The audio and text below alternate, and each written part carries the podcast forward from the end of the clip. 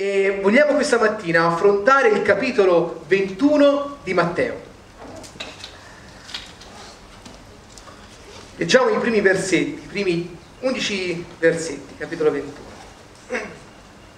E quando furono vicini a Gerusalemme, giunti a Betfage, presso il monte degli Ulivi, Gesù mandò due discepoli, dicendo loro, andate nel villaggio che si trova davanti a voi, e subito troverete un'asia legata a un puledro con essa, scioglieteli e conduceteli, conduceteli da me.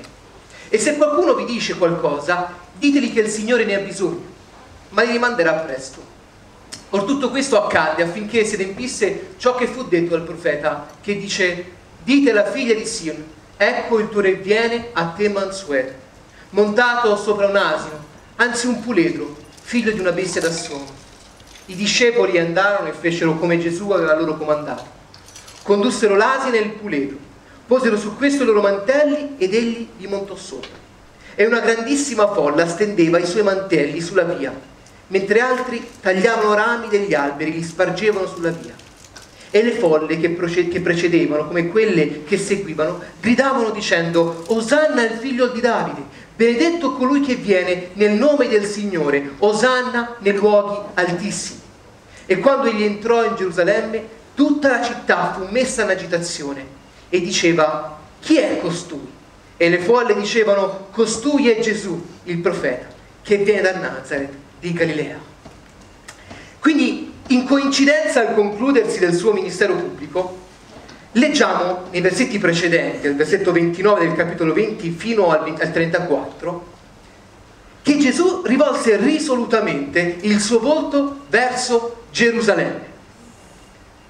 Nel cammino verso Gerusalemme si fermò in una città chiamata Gerico e si racconta che tra tanta gente che lo accalcava, che lo seguiva, si fermò a casa di Zaccheo, un pubblicano, un peccatore. E persino la gente disse, ma tra tanta gente, tra tante case, perché si è fermato proprio da Zaccheo? Perché era considerato l'ultimo tra gli ultimi. Appena fuori dalla città, dalla città di Gerico, ecco che incontriamo altri due personaggi, due ciechi, che udirono che Gesù stava passando di là. Erano sulla strada, lasciati lì, abbandonati sulla strada. E quando udirono che Gesù stava camminando e passando per la città, cominciarono a gridare, abbi pietà di noi, Signore, figlio di Davide. E gridarono. E le grida si fecero ancora più forti, fino al punto che tutto il popolo e la folla li udì. Soltanto a quel punto Gesù, che fino a quel punto sembra che quasi facesse finta di niente, si fermò li chiamò e poi li guarì. Sapete, non fu casuale. Le grida di questi due ciechi che gridavano figlio di Davide. L'attesa di Gesù nell'ascoltare, nel rispondere alle loro grida, ci mostrano come ci fosse un piano ben architettato, al di sopra di tutto. Il re stava varcando le porte della sua città, Gerusalemme. E il padre pensò bene di annunciarlo. E guardate bene, scelse due umili ciechi, due umili bisognosi ciechi. Figlio di Davide, gridarono, figlio di Davide. I due rischiarono la morte, in quanto lo riconobbero davanti a tutto il popolo come il re promesso della dinastia davidica l'ultimo legittimo re al trono di Israele, colui del quale i padri, i profeti avevano profetizzato da anni e secoli. Il figlio di Davide, il re, sta arrivando il re. E Gesù, fate bene attenzione, Gesù accettò quell'appellativo, in modo silenzioso, ma accettò di essere chiamato figlio di Davide. Ecco che le speranze tanto attese dai discepoli stavano finalmente per realizzarsi. Gesù era finalmente in cammino alla conquista di Gerusalemme per reclamare il suo regno. Ah, finalmente Gesù! Sono tre anni che ti seguiamo. Finalmente andiamo a Gerusalemme e la, e la conquisteremo. Al seguito una grande folla e persino i due ciechi, a dimostrazione di chi era Gesù. Immagino i dodici discepoli galvanizzati da questo evento. Andiamo e conquisteremo. Forse in testa alla fila, andiamo e conquistiamo Gerusalemme. Analizzando il percorso il, di, di Gesù, ci accorgiamo che il suo passo era appositamente lento. Parte da Gerico, arriva a Betania, Betfage, fino alla porta d'ingresso, la porta di misericordia. Direi persino strategico, consapevole, premeditato. E mentre Gerusalemme appare sull'orizzonte, arrivando a Betfage, sull'alto di una collina, Gesù percorre le strade principali, come se preannunciasse il suo arrivo da lontano. Immaginate il fragore di una folla che esultava in festa per l'arrivo del re. E non a caso un altro piccolo dettaglio di questo piano. Gesù sceglie di entrare per la porta della misericordia, la porta d'oro, la porta di misericordia. Ma prima di entrare si fermò a Betfage per adempiere la profezia di Zaccaria. Infatti Zaccaria, un profeta che molti secoli prima disse e scrisse, esultate grandemente, o figlia di Sion, manda, manda, grida di gioia, o figlia di Gerusalemme, ecco il tuo re viene a te. Egli è giusto e porta salvezza, umile e montato sopra un asino, sopra un puledro d'asina. Giunti lì, mandò due discepoli a prendere in prestito un'asina e il suo puledro. E disse che il Signore ne aveva bisogno. Già questo mi, mi sconvolge. Un re che sta per entrare nella sua città e ha bisogno di un'asina. Pensateci, quale re non farebbe l'ingresso nella sua città a cavallo di un meraviglioso puro sangue, tra il suono di trombe e di grida? Gesù no. Quel giorno molti avranno immaginato che avrebbe cavalcato l'asina e mai, mai il puledro. Per di più un puledro mai sellato da uomo. Perché è figlio di un contadino come me, sa che quel giorno si sarebbe potuto aspettare soltanto un rodeo. Gesù in preda a un puledro impazzito. Perché un puledro mai cavalcato non sarà mai, già un'asina, ma un puledro non sarà mai docile. Ecco che Gesù non soltanto entra con il miracolo ai due ciechi, entra con un terzo miracolo. Ma così non accadde, il puledro fu docile. Un re in sella ad un lento, piccolo, goffo puledro d'asina e miracolosamente docile. Ecco, ecco Gerusalemme, il tuo re, viene. Deciso, inarrestabile, coraggioso, a te, mansueto. Questo Gesù è un re disarmante. Entra deciso come un leone, ma umile come un agnello. La manifestazione della gloria di Dio nella sua umiltà. Questo fu il suo trionfo. Un re servo, una gloria umile in groppa ad un puledro d'asina che neanche gli apparteneva. Il re dei re fece attenzione a non lasciare niente di suo su questa terra, se non una semplice tunica senza tasche. Ma sapete che vi dico qualcosa? Gesù lasciò. Lasciò dodici uomini. È l'inizio di una discendenza spirituale, la Chiesa. Non c'è niente di così prezioso che possiamo lasciare su questa terra se non radicali discepoli di Cristo Gesù. E fate bene attenzione, non possiamo pensare che ci sia un altro modo per fare discepoli all'infuori di quello scelto da Gesù, e cioè servendo, servendo, vulnerabile, fragile, disarcionabile, è un re che cavalca un asino.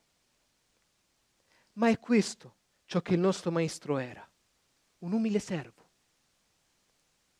Erano infatti i servi che cavalcavano gli asini, non, non i re. E fate attenzione, non fu per modestia, ma per sincera e vera umiltà. Se solo insieme come Chiesa scorgessimo nelle scritture che non c'è manifestazione più luminosa della gloria di Dio se non quella riflessa nell'umiltà di un servo di nome Gesù. Se, se, ci soffermiamo soltanto un attimo su alcuni insegnamenti di Gesù, noteremo questo. Come quando Gesù in risposta a quella disputa tra i discepoli su chi era il maggiore, Gesù cosa rispose? I re delle nazioni le signoreggiano e coloro che esercitano autorità su di esse sono chiamati benefattori. Ma con voi non sia così. Anzi, il più grande fra di voi sia come il minore e chi governa come colui che serve. Che infatti il più grande chi siede a tavola o colui che serve? Non è forse colui che siede a tavola? Eppure io sono in mezzo a voi come colui che serve. In altre parole, seppur chi vi governa è per natura arrogante orgoglioso, tra voi non sarà così. Io vi chiamo a cambiare il concetto che il mondo ha di autorità. Darete una nuova luce ai principi che tengono insieme una comunità. La vostra più grande aspirazione tra di voi sarà quello di servirvi. Perché io stesso non sono venuto per essere servito, ma per servirvi. Fratelli di opera, cari fratelli e sorelle, vogliamo conoscere la gloria di Dio? Allora investighiamo l'umiltà di Gesù. Vogliamo conoscere la potenza del Cristo risorto qui in mezzo a noi? Allora cominciamo a investigare l'ubbidienza, la dipendenza che Gesù aveva dal Padre. Disse anche, prendete su di voi il mio gioco e imparate da me perché io sono mansueto ed umile di cuore. E voi troverete riposo per le anime vostre, perché il mio gioco è dolce, il mio carico è leggero. In altre parole, chinate il vostro capo, porgete il vostro collo, affinché io vi condivida il mio gioco. E il gioco era, vi ricordate, quell'attrezzo, forse i più giovani non lo sanno, ma è quell'attrezzo che permetteva agli animali di arare insieme. Accettate che il meglio per voi è un cammino con me, in sottomissione alla mia volontà. Permettetemi di guidarvi ovunque io voglia, senza resistenza. Anzi, imparate da me, perché io sono umile e mansueto di cuore. Imparate da me come io agisco con il Padre, come l'ascolto in sottomissione e vado dove Lui mi dice di andare, dico quello che Lui mi dice che, de- che devo dire, faccio quello che Lui mi chiede.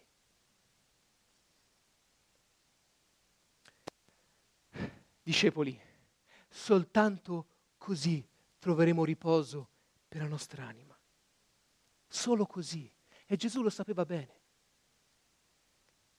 E che dire di Giovanni 13? Quando Gesù, come suo ultimo lascito ai suoi discepoli, cosa fece? Lavò loro i piedi. Pensate, quale altro signore, re, maestro termine, terminerebbe i suoi giorni su questa terra ai piedi dei suoi discepoli? ma Gesù lo fece. Forse qualcuno potrebbe desiderare il finire i propri giorni onorato, rispettato, ma lui ai piedi dei suoi discepoli. E a quel tempo, in ogni casa, c'era un servo. Soprattutto quando a cena c'era una persona importante come un maestro, un rabbi, c'era sempre un servo all'ingresso della, città, della, della, della casa che lavava i piedi dei propri commensali. Ma quella sera, guarda caso, non c'era nessun servo. Forse Gesù si raccomandò bene che quella sera non ci fosse nessun servo.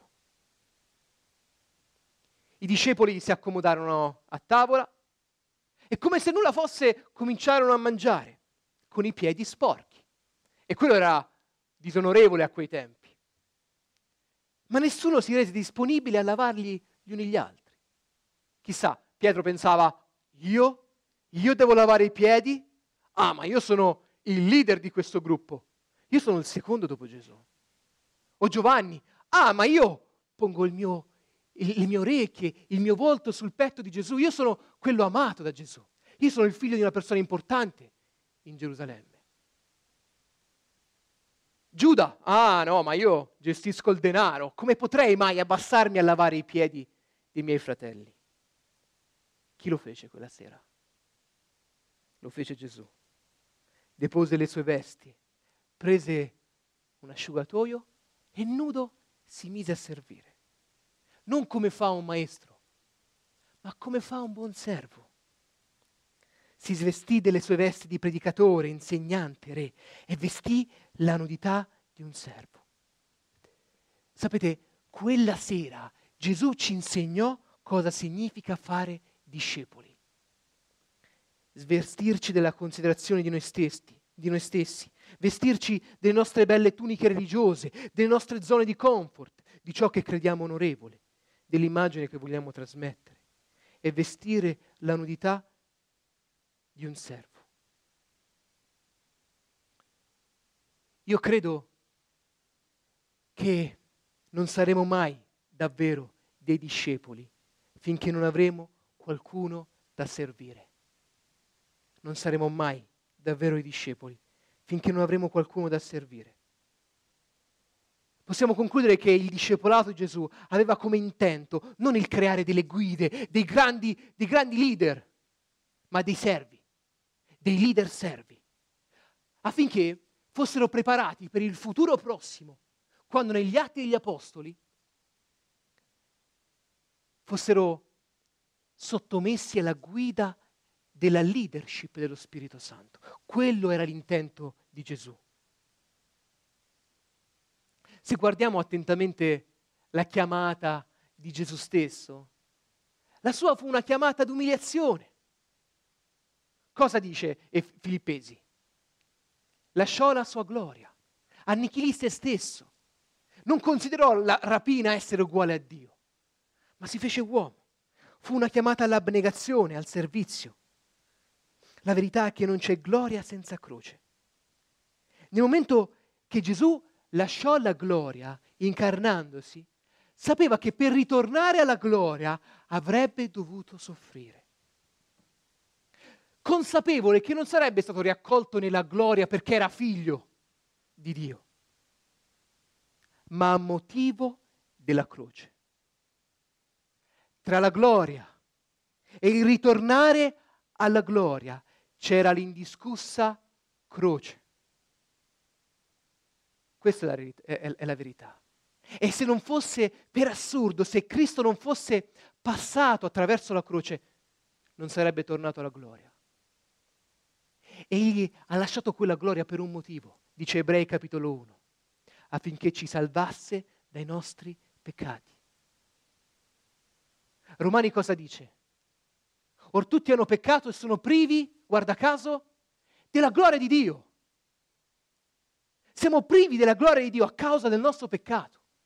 Questo è il motivo per cui Cristo ha lasciato la sua gloria. È sceso, si è fatto uomo, ci ha servito, è morto sulla croce per portarci con sé, puri dal nostro peccato, liberi dal dominio del peccato, con sé nella gloria. Pensate a questo meraviglioso piano eterno di salvezza. Se questa mattina stiamo cercando un esempio di umiltà, dobbiamo guardare la croce e farci attrarre dalla chiamata dello Spirito ad essere come Gesù. Sempre Ebrei dice, benché fosse figlio imparò l'ubbidienza dalle cose che soffrì e reso perfetto divenne per tutti quelli che gli ubbidiscono autore di salvezza eterna. Non che Gesù non fosse ubbidiente, era già perfettamente ubbidiente. Ma durante la vita di Gesù imparò progressivamente una perfezione che diventava sempre più perfetta nell'ubbidienza, di perfezione in perfezione. Immaginatevi il padre che un giorno dice, nell'eternità, figlio, lascia la gloria. E il, padre, e il figlio rispose, sì padre. Il padre replicò, fatti uomo, figlio mio. Ed egli rispose, Sì, padre. E dopo un po' gli rivolse un'altra chiamata. Fatti servo degli uomini, figlio mio. Sì, padre. Figlio, ora dona te stesso fino alla morte per la loro redenzione. Sì, padre. Figlio, per ultimo ti chiedo di salvare questo mondo dal dominio del peccato con la tua morte sulla croce. E Gesù rispose, Padre, allontana da me questo calice, ma non sia fatta la mia volontà, ma la tua. Padre, eccomi per la tua unica gloria. Abbiate in voi lo stesso sentimento che è stato in Cristo Gesù. È questo ciò che intendeva l'Apostolo Paolo. Dire no a noi stessi, dire no al nostro io, alla nostra volontà, per dire eccomi Padre, fa di me uno strumento, fa di me un servo, non voglio altra aspirazione che servire il mio maestro. Quale aspirazione ha un servo che siede alla tavola del suo padrone? Se non quella di servire di far piacere non ai commensali, ma di far piacere al Maestro. Preghiamo che il Padre, che mediante il suo Spirito apra i nostri occhi spirituali affinché vediamo la profondità della gloria di Dio nell'umiltà del suo servo. E questo possiamo ricercare nei nostri ministeri, nella nostra quotidianità, nel nostro matrimonio, nelle nostre amicizie. Mi sono sempre chiesto perché tra i nove frutti dello Spirito Santo, in Galati 5, ne manca uno, ed è il frutto dell'umiltà. Lo siete mai chiesti? Ma l'umiltà, Signore, dove l'hai lasciata l'umiltà? E soltanto in questi giorni consideravo che l'umiltà, perché l'umiltà è il terreno sul quale crescono tutti i frutti dello Spirito. Le virtù di Cristo nella vita del credente crescono dalla radice dell'umiltà. La grazia di Dio scende solo su coloro che sono umili. Cosa dice Pietro? Dio resiste ai superbi, ma dà grazia agli umili. L'acqua, se ci pensate bene, per natura, scende e riempie sempre le parti più basse, riempie sempre gli spazi più vuoti. E allo stesso modo, quando Dio trova delle sue creature vuote di loro stessi, la sua gloria e la sua potenza riempiono quel vaso. Quei frutti, i frutti dello Spirito, crescono solo quando la pioggia della grazia irriga e bagna terreni umili. In tutta la scrittura ci viene insegnato che l'orgoglio è l'ostacolo alla grazia di Dio, all'opera dello Spirito Santo nella nostra vita. Facciamoci affascinare dal suo spirito, nel mostrarci e farci desiderare questa gloriosa umiltà nella nostra vita. Quel giorno io credo che Gesù non era lì per i mantelli stesi a terra oppure per le palme buttate lì per terra o per le grida d'acclamazione che lo gridavano Osanna, Osanna. Gesù era lì per la croce. Perché solo attraverso la croce saremmo perdonati e riaccolti nella gloria con Cristo. Ma ci pensate a che costo ha pagato Gesù? Lasciare la gloria del Padre per camminare anni come servo, morire sulla croce, per un solo obiettivo, portarti nella gloria con Lui. Sentiti onorato di questo destino eterno. ma gridarono Osanna al figlio di Davide. È vero, ma Gesù sapeva che da lì a poco avrebbero gridato crocifiggilo. Quei, quei bambini che nel Tempio scorazzavano e gridavano Osanna al figlio di Davide erano gli stessi bambini che da lì a poco sarebbero stati lasciati a casa per l'atrocità di quell'esecuzione. O quei discepoli che insieme a lui entrarono in Israele, da lì a poco lo avrebbero tradito. E mentre il popolo gridava Osanna, Gesù piangeva su Gerusalemme. Oh Gerusalemme, Gerusalemme, oh se tu, proprio tu, avessi riconosciuto, almeno in questo tuo giorno, le cose necessarie alla tua pace. Ma ora, ma ora esse sono nascoste agli occhi tuoi. Gesù pianse perché afflitto dall'orgoglio del suo popolo, che lo impediva di vedere il suo bisogno di vera pace, di un Messia. E tra le sue lacrime credo che Gesù sapeva che l'unico modo per salvarci dal nostro orgoglio era quello che lui fosse umiliato e spezzato. È in virtù della sua grazia, espressa su quell'umile croce, che possiamo essere salvati. Chi può salvarti dal tuo orgoglio? Chi può salvarti dalla tua arroganza? Chi può salvarci? Quell'umile re servitore, che in primis ci ha servito affinché anche noi potessimo servire.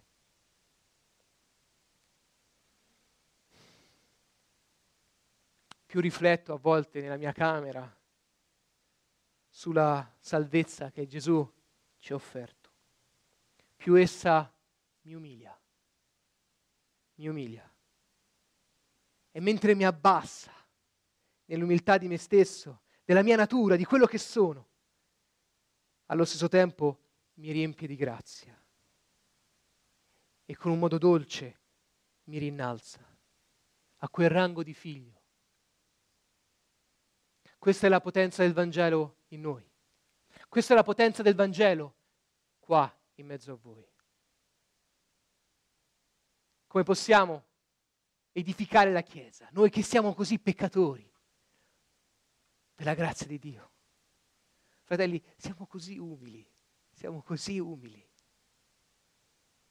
Ma quando ci poniamo nell'umiltà, quando permettiamo al Signore di renderci umili, allora Egli ci riempie di gloria e di potenza e ci fa fare cose straordinarie, come aprire una chiesa in un teatro a Roma, a due passi dal Vaticano e da...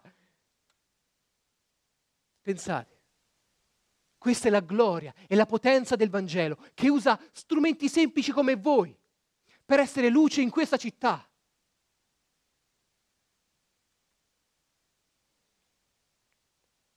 Incoronami o uccidimi. Incoronami o uccidimi. È ciò che disse Gesù a Gerusalemme. Incoronami o uccidimi. Ed è la medesima scelta che pone davanti ai cuori di coloro che, vogliono, che lo vogliono seguire. Gesù impone sempre la sua chiara identità di re servitore. O sarò tutto per te o non sarò niente. Se non viene come re per renderti come lui è, non verrà affatto. Molti oggi cercano il lui l'amico, il consulente, il benefattore. Ed egli è anche questo. Ma prima è un re e reclama il suo regno nella tua vita.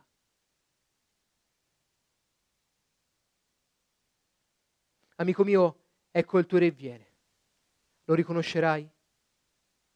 Amico mio, viene a te in umiltà e mansuetudine. Lo riceverai? Desideriamo essere una chiesa pronta ad accogliere Gesù, che entra nella gloria della sua umiltà nel trionfo della sua mansuetudine, affinché ci modelli a sua immagine e somiglianza. Sei disposto che Gesù entri, prenda il trono e ti renda come lui è, un servo?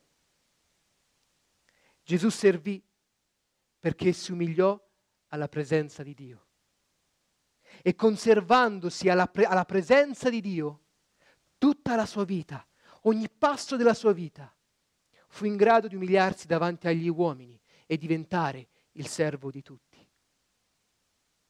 Questa è la via del discepolo. Questa è l'unica via per fare discepoli, essere dei servi. Oggi anche noi siamo in grado di servire perché Egli per primo ha servito noi.